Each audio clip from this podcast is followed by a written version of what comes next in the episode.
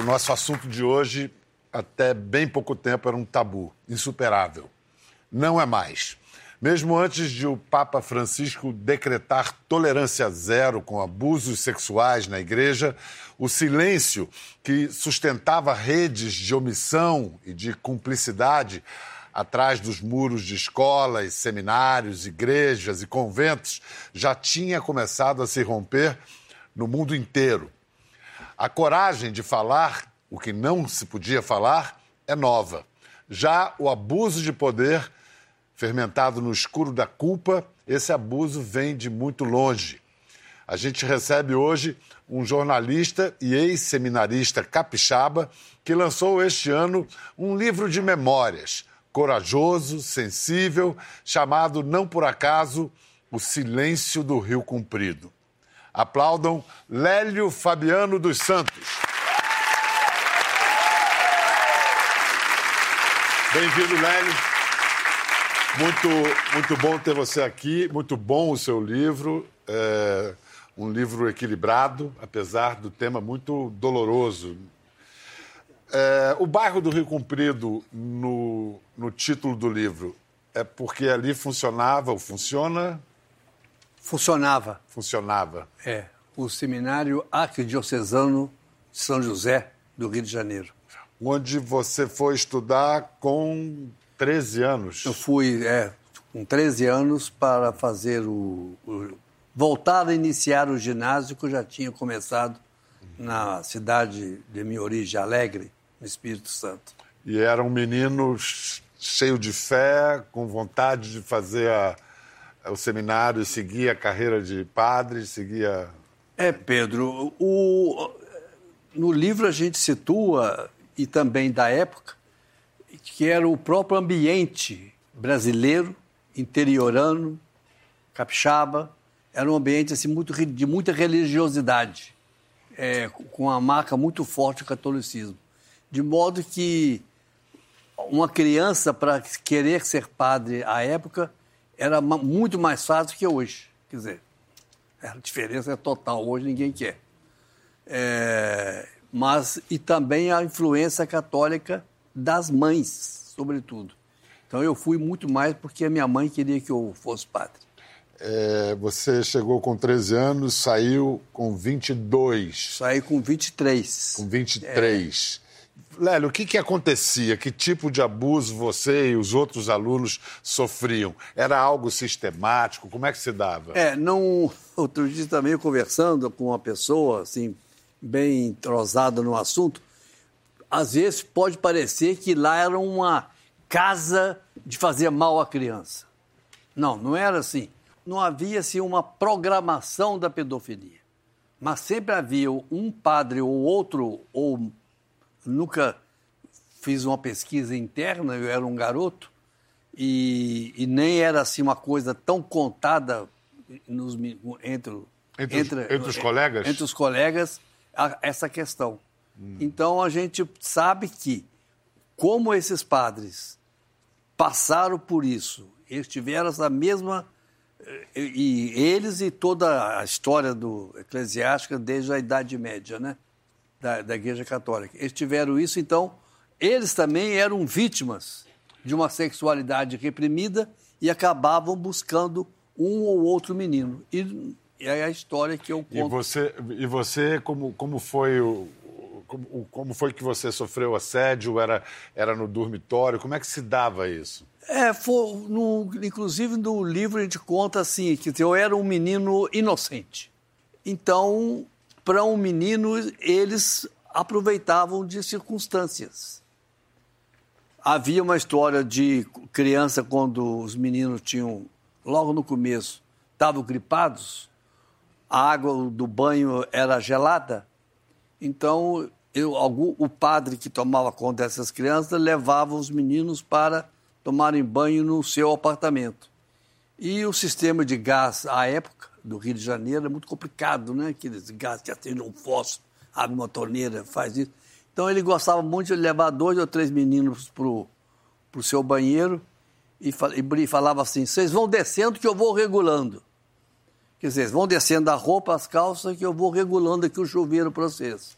Mas é evidente que ele queria ficar vendo o corpo nu daqueles meninos. Uhum. Então isso aí virava piada, brincadeira. Esse né? vai, vai descendo que eu vou regulando, isso era piada entre os seminaristas. Era uma piada que eles incorporaram uhum. aquele, aquela fala do, de um padre, um, mas e, e, havia, além desse voyeurismo, Sim, havia abuso havia. consumado. É, e tanto é que comigo houve um mesmo padre tentou duas vezes o fazer, mas que eu consegui escapar na, na última hora.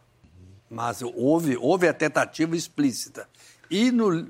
Bom, esperar um pouco, porque no livro a gente denuncia isso, mas o, o que eu consegui fazer, você falou aí, que eu agradeço, é que é um livro que não carrega revolta, carrega uma dor, carrega um, uma revolta contra um sistema.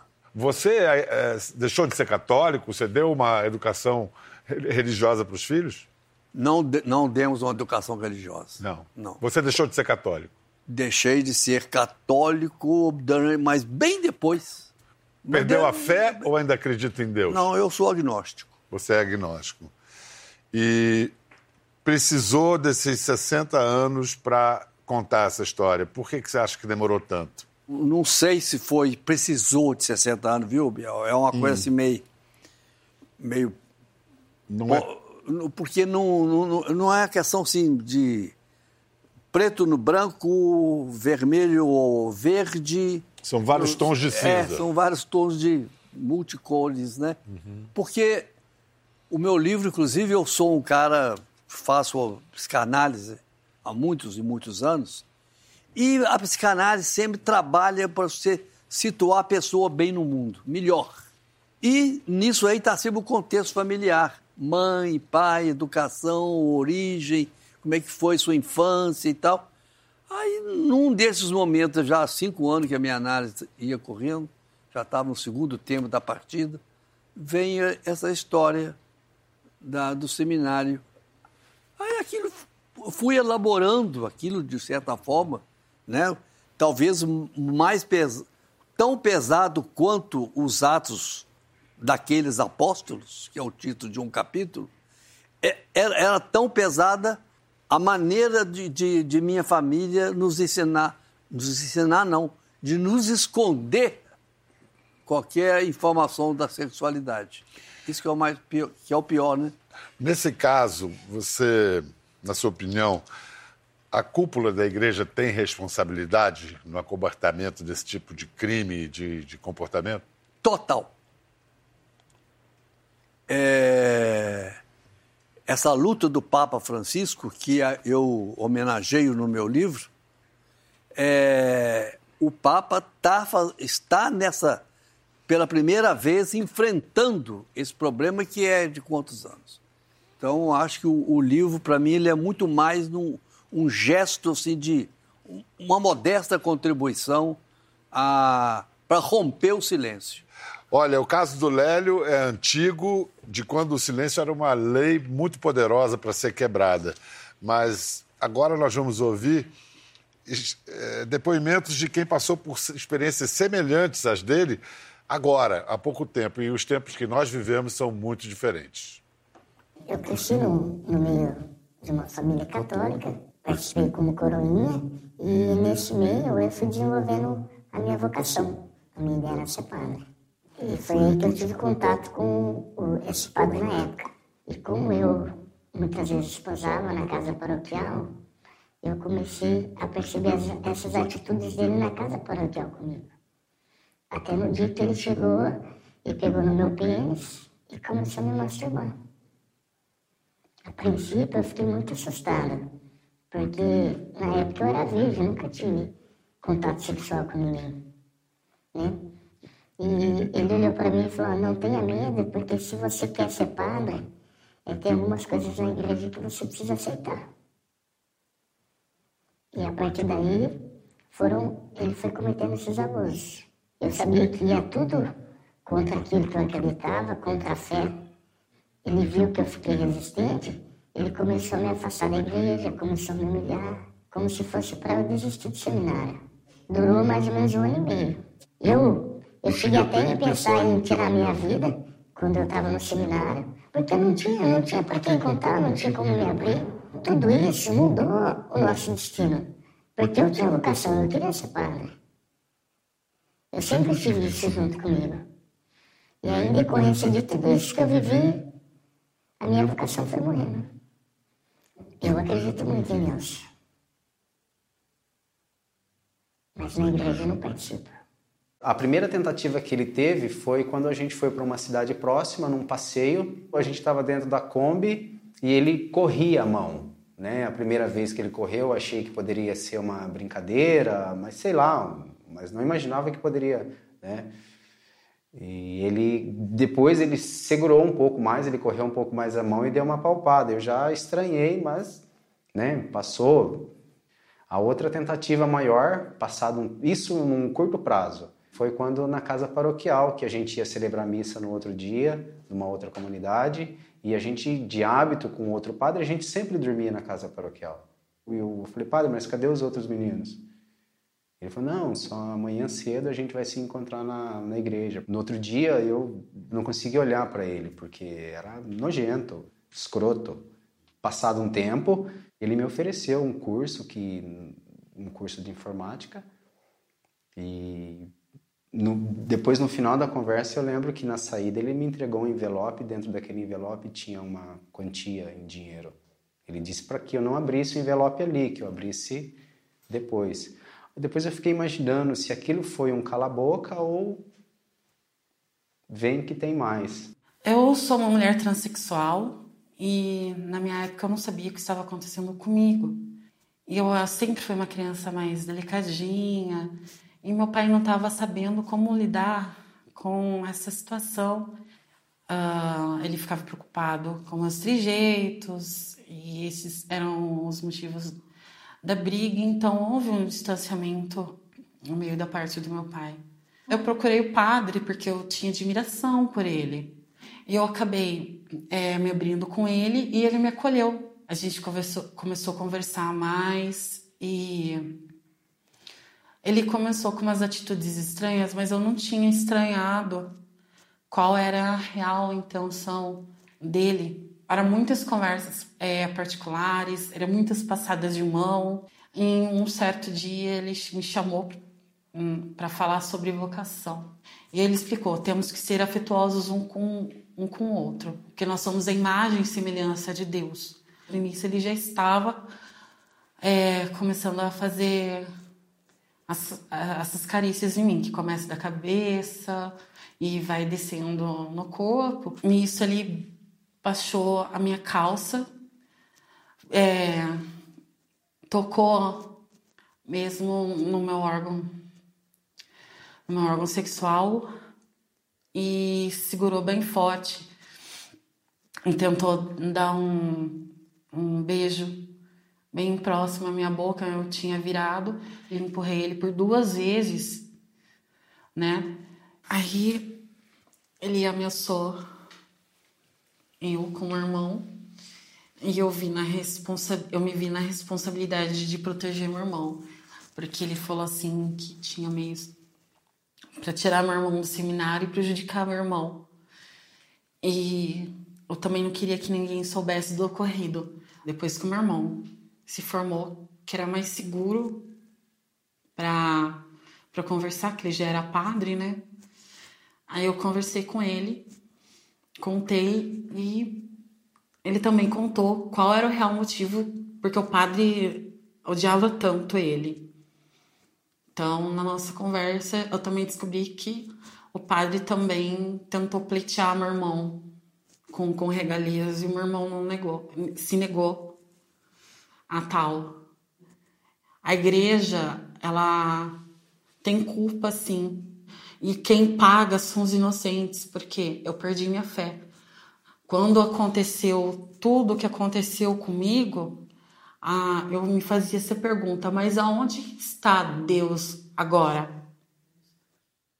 O rapaz que não se identificou se refere a um outro padre, não ao padre Leandro Ricardo, citado pelos dois ex-coroinhas que mostra um rosto. Ele também diz que foi assediado pelo padre Leandro.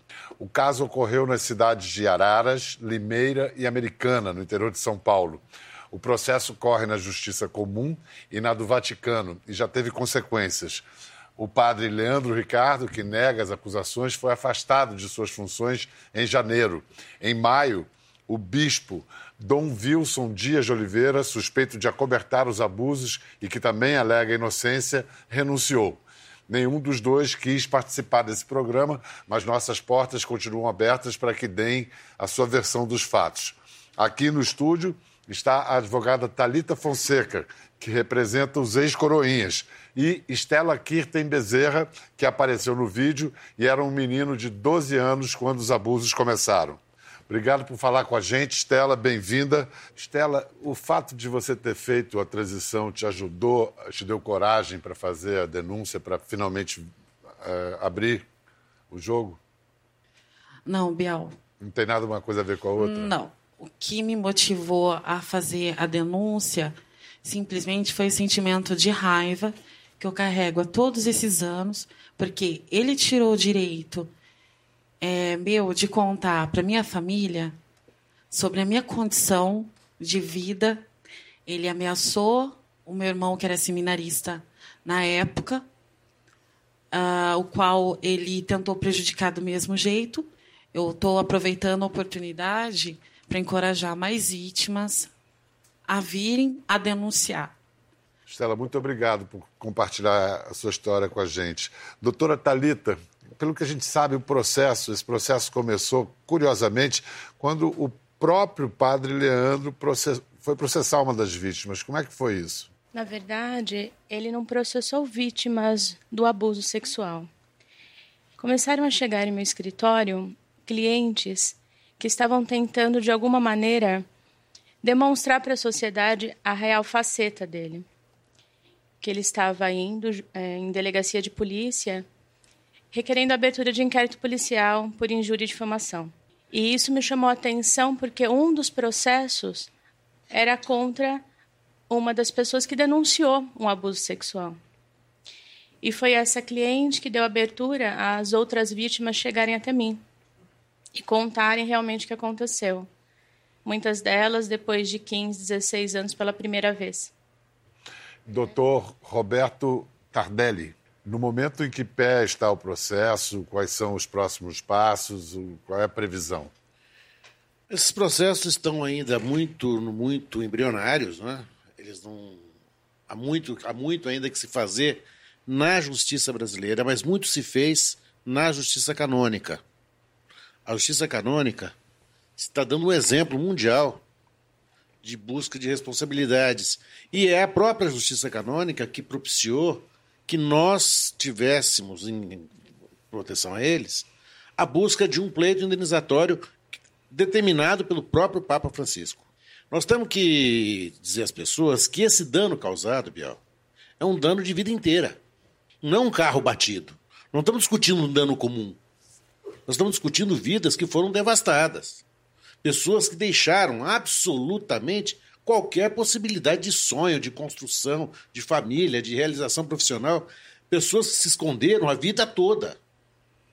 Nesses processos de vitimização, as vítimas são coletivas. Elas individualmente muito pouco podem contra aquele poder que as assediou. Agora, tantos anos passados, elas começam a se encorajar e começam a, a, a sair do, da sombra onde estavam.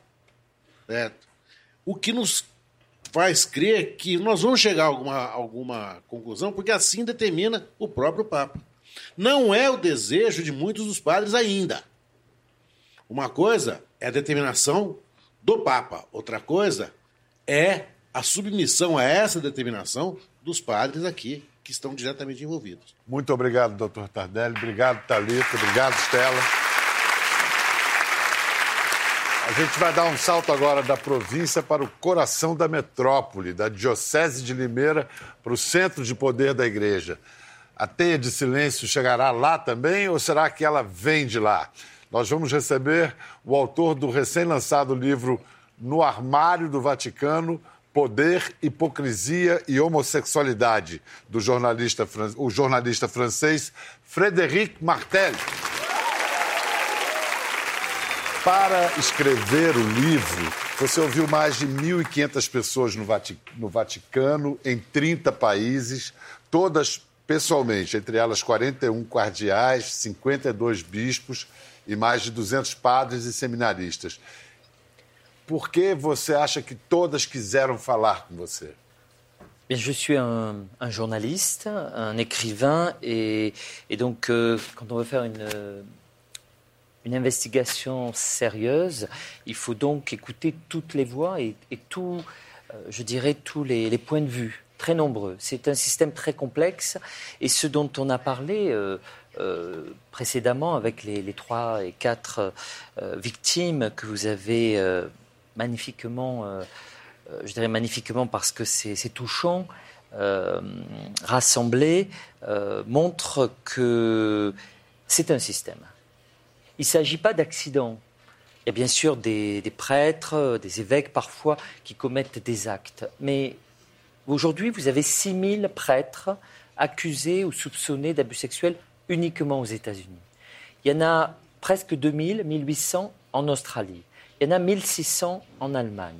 Il y en a des milliers au Chili, en Colombie, au Mexique, en Argentine, etc. etc. Donc il ne s'agit pas d'accident, c'est un système. Et voilà pourquoi il fallait aller au cœur du système et raconter ce qui se passe, non pas pour le critiquer, mais pour essayer de comprendre comment tout ça a été possible. Et d'ailleurs, c'est ce que dit le pape François. Le pape François a dit, au retour du voyage au Chili, où il y a un immense scandale, il dit, il faut, et il s'adresse à vous, à moi, à nous, aux témoins, il faut qu'on comprenne les racines qui ont permis que ce système soit possible. Mon livre, In the Closet of the Vatican, c'est une réponse à cette euh, question du pape François. A Igreja Católica que aparece no seu livro é descrita como uma organização gay e homofóbica também. Como se explica essa aparente contradição? Alors, on peut penser que c'est une contradiction d'être euh, homosexuel, et effectivement, ce monde, c'est un monde LGBTP, P pour prêtre. Eh bien, ce n'est pas une contradiction, c'est une conséquence. Vous êtes homophobe, vous êtes obsédé par la sexualité, vous êtes obsédé par les gays qui vous terrorisent et vous parlez contre tout le temps, vous allez manifester dans la rue contre le mariage, etc parce que vous êtes homosexuel. Et c'est une conséquence traditionnelle, classique. Si on relit la littérature du 19e siècle, si on regarde tout un tas de cas au 20e siècle, quand on est homosexuel et qu'on n'est pas, qu'on veut cacher ça, on est homophobe pour faire croire aux autres qu'on n'est pas homosexuel. Et ça, ça marche aussi ici, au Brésil, où beaucoup de cardinaux, d'évêques, et on les connaît bien, sont très homophobes et certains d'entre eux, en réalité, on le sait aussi, sont dans leur vie privée homossexuels. Na raiz, na origem do problema, está o celibato. Se você pega homens solteiros que se arrumam uma profissão que os proíbe de casar, os coloca em posição de autoridade diante de jovens. É esse o problema? É uma fórmula perfeita para acabar o abuso? Alors, les prêtres aujourd'hui concernés par les abus sexuels, pour ce qu'on en sait, c'est autour de 3-4%. Ça fait beaucoup de victimes, mais c'est quand même un très petit nombre de prêtres. Donc il ne faut, faut, pas oublier que beaucoup de prêtres n'abusent pas euh, d'enfants ou d'adultes. En même temps, la religion catholique est la seule religion qui interdit le mariage. Et, il faut se dire la vérité. Quelle est cette vérité? C'est que la chasteté est profondément contre nature. C'est pour ça que toutes les religions, sauf le catholicisme, a abandonné la chasteté. La chasteté, c'est en réalité condamner des prêtres, qu'ils soient hétérosexuels ou homosexuels d'ailleurs, les condamner à, au malheur, à la tristesse, à la souffrance, à la punition, parfois à la flagellation, se punir. C'est un système qui a échoué. Tout le monde sait ça. Dans les petits villages du Brésil, comme d'ailleurs en Colombie, en Bolivie, au Mexique, la plupart des prêtres ont une girlfriend. Et dans les grandes villes, ici, à São Paulo, à Rio, les prêtres ont un boyfriend. C'est ça la réalité. Et cette réalité, tant qu'on ne la reconnaît pas, tant qu'on ne comprend pas que c'est cette matrice qui explique non seulement les abus, mais le malaise, mais aussi la, la mauvaiseté, la, la, la, peur panique à l'égard de la sexualité de tous ces prêtres, et parfois aussi l'hypocrisie, la schizophrénie, la double vie, on ne pourra pas lutter contre les abus. Tous ceux qui ne veulent pas voir le problème de la chasteté et du célibat sont aujourd'hui co-responsable des abus sexuels. Alors d'abord, euh, moi, qu'un prêtre soit homosexuel ou un évêque ou un cardinal ne me pose aucun problème. Il est légal d'être homosexuel au Brésil, comme en Italie, en France, en Angleterre, en Espagne. Et donc, je pense que ça devrait être une option autorisée parmi d'autres. Donc je n'ai aucun problème avec ça. Et c'est d'ailleurs le problème de l'Église, c'est qu'elle a mis une sorte de confusion entre euh, l'homosexualité, la sexualité avant le mariage, le divorce, la masturbation, etc. Tout ça, c'est un péché, alors que ça n'en est pas un. C'est légal. Et puis, elle a confondu ça avec les abus qui, eux, sont un crime et un délit. Et donc, cette confusion qu'a fait l'Église, il faut bien séparer ces deux questions. Mais encore une fois, ce n'est pas l'homosexualité qui est responsable de ces abus c'est le déni de la sexualité, c'est le mensonge sur la sexualité, c'est une sexualité réprimée, une sexualité rejetée, c'est le mensonge à l'égard des autres, mais aussi à soi-même. Isso explicaria.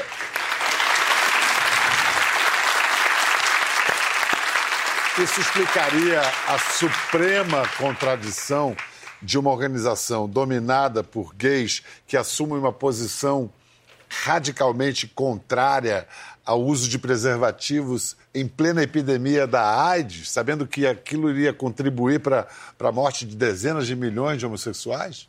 37, vous le dites bien, 37 millions de personnes sont mortes du sida. Et l'Église, pendant toutes ces années, a interdit d'utiliser le préservatif. Bon, évidemment, ce n'est pas l'Église qui est seule responsable de ces 37 millions de personnes. Il y a beaucoup d'autres explications. Mais franchement, est-ce que ça n'aurait pas été utile de, dire, non pas de changer la doctrine, mais de se dire, qu'est-ce qui vaut mieux? Permettre la mort ou permettre la vie? Et, ce que le pape François a dit très vite dès qu'il est arrivé, il a dit qu'il était favorable à ce que les gens ne meurent pas? Et donc, il préférait qu'on utilise les moyens qu'il fallait pour ça. Et le débat a été clos. Donc Jean-Paul II et Benoît XVI, pendant des dizaines d'années, toutes les années 80, les années 90, euh, se sont fourvoyés, euh, ont menti, alors qu'autour de Jean-Paul II, beaucoup de cardinaux étaient homosexuels, il y avait beaucoup de prostitution au Vatican dans ces années-là autour de Jean-Paul II, pas Jean-Paul II lui-même, qui est un pape que par ailleurs je respecte beaucoup, mais son entourage, certains cardinaux, certains assistants, certains prêtres très connus du Vatican, comme d'ailleurs sous Benoît XVI. Et voilà, François est là aujourd'hui au milieu de cette guerre civile, d'une bataille incroyable entre des cardinaux très conservateurs, euh, d'extrême droite souvent, y compris ici au Brésil, qui l'empêchent d'avancer sur la sexualité, sur le mariage des prêtres, sur l'ordination des femmes, etc. Et tout ça va se retrouver cet automne, notamment au Brésil, avec le synode sur l'Amazonie, qui va être un débat considérable où le pape essaye d'autoriser le mariage, euh, l'ordination d'hommes mariés pour euh, permettre tout simplement à l'Église d'avoir des prêtres en Amazonie, et puis aussi donner des responsabilités aux femmes dans l'Église plus fortes, une sorte de diaconat, et enfin, bien sûr, lutter contre, euh, en faveur de, l'environnement. Donc voilà la bataille actuelle. Et, moi qui ne suis pas catholique, qui suis ouvertement gay et qui suis favorable aux gays, euh, et qui n'aimait pas à vrai dire, beaucoup le pape François parce qu'il a 82 ans, c'est un jésuite argentin, péroniste, vous savez, un peu, un jour il est pro-gay, le lendemain il est anti-gay, euh, difficile à le suivre, un peu menteur, un peu roublard, un peu hypocrite. Malgré tout, je me suis mis à l'aimer et à défendre ce pape quand j'ai compris le complot, les attaques, la violence de cette guerre civile contre lui, parce que ces cardinaux veulent le démissionner. Et je pense que ce pape, si on le compare au précédent, peut-être c'est pas assez, peut-être il va pas assez vite, peut-être c'est trop tard, mais c'est mieux. Et donc, il mérite d'être défendu contre ce complot à l'intérieur de l'Église catholique. Você concorda que o momento ainda é de luta contra o silêncio, ainda é uma cruzada contra o silêncio. E você acha que o Francisco, o Papa Francisco, vai ter sucesso nessa cruzada? No momento, é, ainda é o momento de romper o silêncio?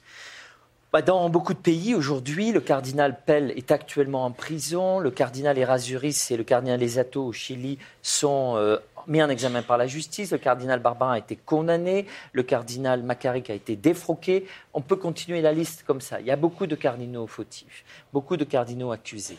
Donc le système heureusement, est, est, en marche. Et le pape, je dirais, fait ce qu'il peut dans ce système très complexe où certains cardinaux pensent, et ils le disent, que ce n'est pas à la justice à juger les évêques, mais à Dieu.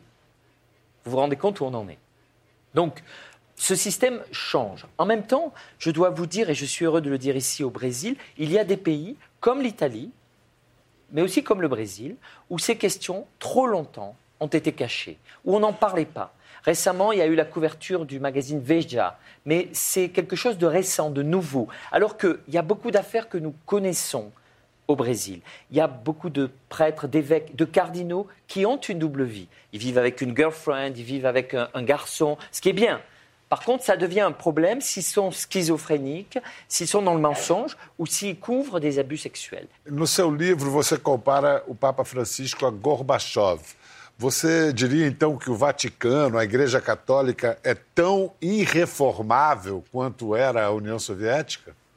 Oui, enfin, dans le sens, on est un peu sur le Titanic. C'est un bateau qui est en train de couler.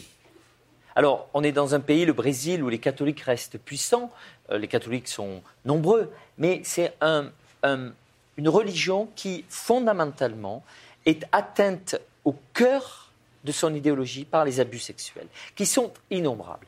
Et donc, pour que ce paquebot titanique ne coule pas totalement, eh bien, il faut changer l'Église. Et c'est ça que François a compris. François, il ne veut pas il n'est pas là pour détruire l'Église. Il ne veut pas l'affaiblir. Mais il a compris que si on ne faisait rien, elle allait s'écrouler. Et d'ailleurs laisser la place aux évangéliques, par exemple, ou aux musulmans dans d'autres pays. Mais comme Gorbatchev, le problème, c'est quand vous réformez ce genre de système, bah, vous pouvez euh, précipiter la chute. Et l'histoire n'est pas écrite, nous verrons ce qu'il va se passer.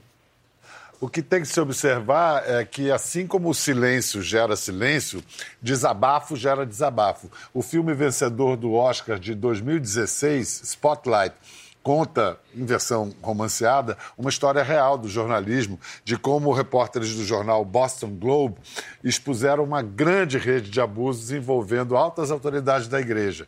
A primeira reportagem da série provocou uma avalanche de outras denúncias. Lélio, você gostou desse filme? Você acha que é, você, soa verdadeiro para você? Demais. Soou familiar? Mexeu com você? Muito.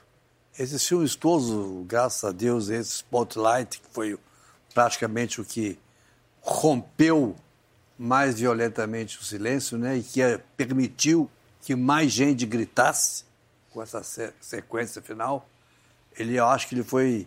É como assim, o, o que eu escrevi é um pequeno recorte de, de um depoimento e de uma testemunha. Frederic, você diz que a sua Bíblia é a poesia de Rimbaud, mas você conta a, a, a história do Padre Louis, que foi muito importante na sua vida. Qual foi essa história e, e- como ela terminou? J'évoque ce, ce- ce personnage qui a été euh, le- un prêtre, euh, mon prêtre, quand j'avais euh, 10 ans, 11 ans, 12 ans. Et c'est une histoire très belle. Il n'y a jamais eu d'abus d'aucune sorte. Et c'est un, prêtre dont, j'étais très proche, comme beaucoup de, de jeunes de mon village, dans le sud euh, de la France. Et puis par la suite, bien plus tard, j'étais adulte, je vivais à, Paris. On m'a, appris qu'il, était mort. Et donc j'étais très triste puisqu'il avait été important dans ma vie. Et puis récemment, lorsque je terminais ce livre, donc c'est pas pas cette information qui m'a conduit à écrire euh, No Armario euh, do Vaticano, c'est euh, à la fin du livre, en interrogeant les amis de ce prêtre, j'ai appris qu'il était euh, homosexuel et, qu'il était mort du sida. Et qu'il était mort du sida tout seul. Parce que l'Église, sachant qu'il était malade à cette époque, encore où le sida était une maladie, euh, je dirais, euh, dont on mourait de manière quasi systématique et qui était considérée comme dangereuse, il, était, euh, il a été abandonné par l'Église. Les prêtres ne sont plus venus le voir. Le curé qui, avec qui il travaillait n'a pas voulu le suivre. Et même l'évêque ne voulait pas commémorer, être présent pour sa messe d'enterrement. Et il a été incinéré, ce qui est très rare et que normalement le catholicisme ne, ne veut pas. Mais on l'a incinéré pour faire disparaître complètement son, son, corps. Mais ses cendres ont été dispersées euh, dans la mer, près de Marseille, dans ce qu'on appelle les Calanques, endroit magnifique du sud de la France, par quatre femmes, dont d'ailleurs des bonnes sœurs, qui, elles, avaient veillé sans l'Église sur ce, sur ce prêtre.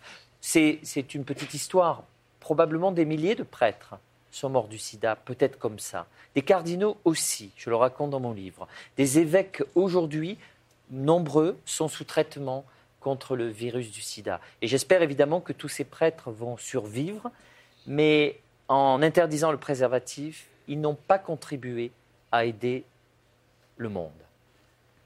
Muito obrigado, Frederico.